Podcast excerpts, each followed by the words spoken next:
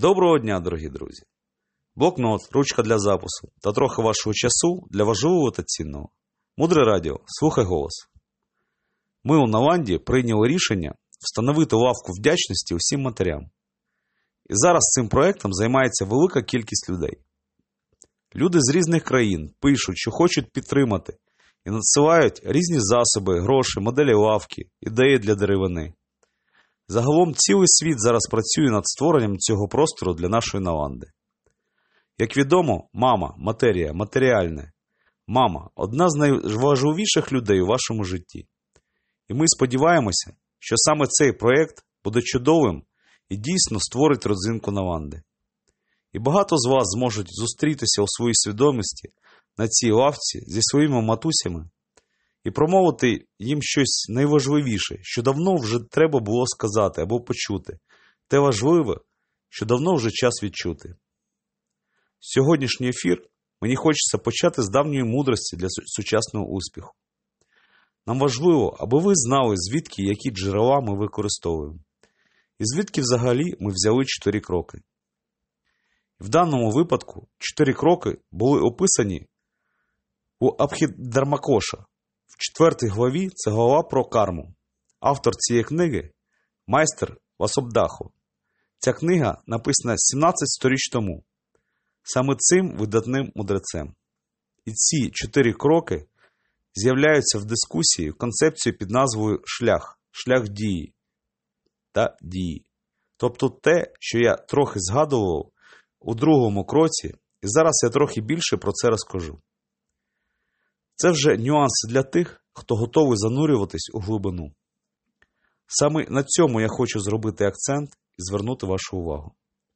Суть полягає в тому, що коли ми щось робимо, говоримо або навіть думаємо, ми засіваємо насіння у своїй свідомості просто тому, що ми бачимо, слухаємо та чуємо себе, коли діємо.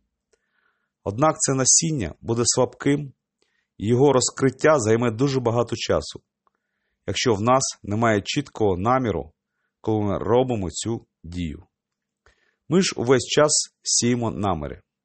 У нас не завжди є можливість згадати про намір лише тому, що в нас немає такої звички. Наші наміри, звісно, є найсильнішим фактором того, наскільки сильними буде наше насіння і наскільки швидко воно зростатиме. Але це тільки одна частина.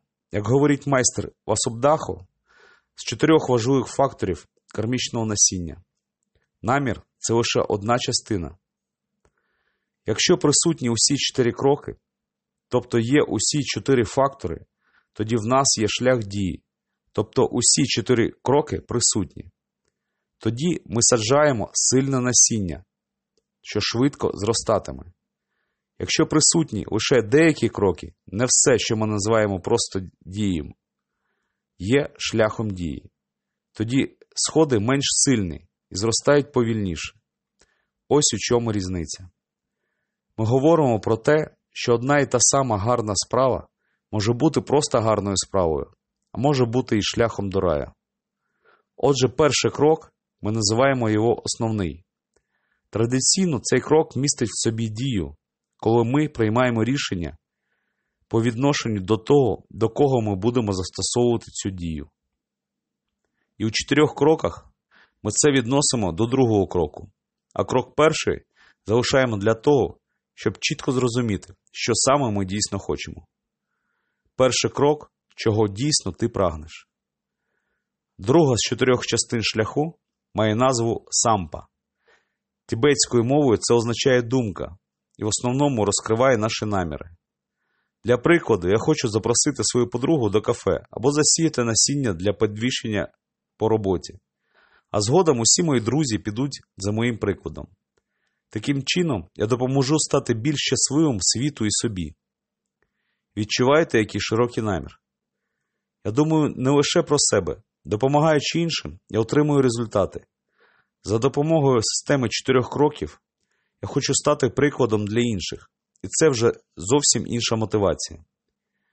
І усі ці тонкощі для тих людей, які дуже хочуть поглибити розуміння чотирьох кроків і зрозуміти, чому в них щось не спрацьовує.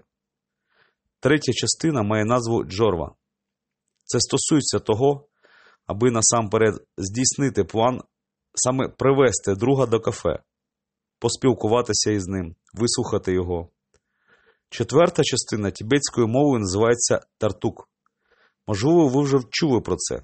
Традиційно це означає, що ми визнаємо цю дію після того, як здійснимо її. Наприклад, якщо ми випадково станемо причиною смерті тварини, наприклад, коли знаходимося за кермом, то ми дійсно здійснюємо третій крок. Тобто він відбувся, стався, але в той же час це була від... випадковість, і внаслідок цього ми відчуваємо співчуття про те, що відбулося. Ми не пишаємося цим, тобто не визнаємо, тобто що четвертого кроку немає. Першого кроку немає, другого немає, існує тільки завершення. І таке насіння, воно набагато слабше. Розумієте? Тобто те, що ми робимо автоматично, для чого я вам все це пояснюю, те, що ми робимо постійно якісь гарні або погані вчинки, не використовуючи техніку, вони просто слабші, і ми будемо чекати на результати дуже довго. Цей четвертий крок присутній в нашій каві медитації. Як ви зрозуміли, і це найбільш могутня практика для того, аби наше насіння відкрилося скоріше.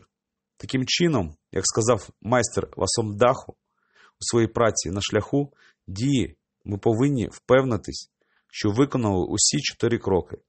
Якщо ми хочемо, аби в нашому житті щось здійснилося швидко, наприклад, як підвищення по кар'єрі, яке ми взяли для аналізу чотирьох кроків, то ми повинні використовувати кожен з чотирьох кроків максимально уважно. Тому, друзі, підводячи підсумки, дуже важливо розуміти, для чого ми робимо чотири кроки. Ми сподіваємося, що сьогодні ви почули щось нове для себе у системі чотирьох кроків, надихнулися та наповнилися. Виконуйте чотири кроки усвідомлено, з радістю, мудрістю і буде вам щастя.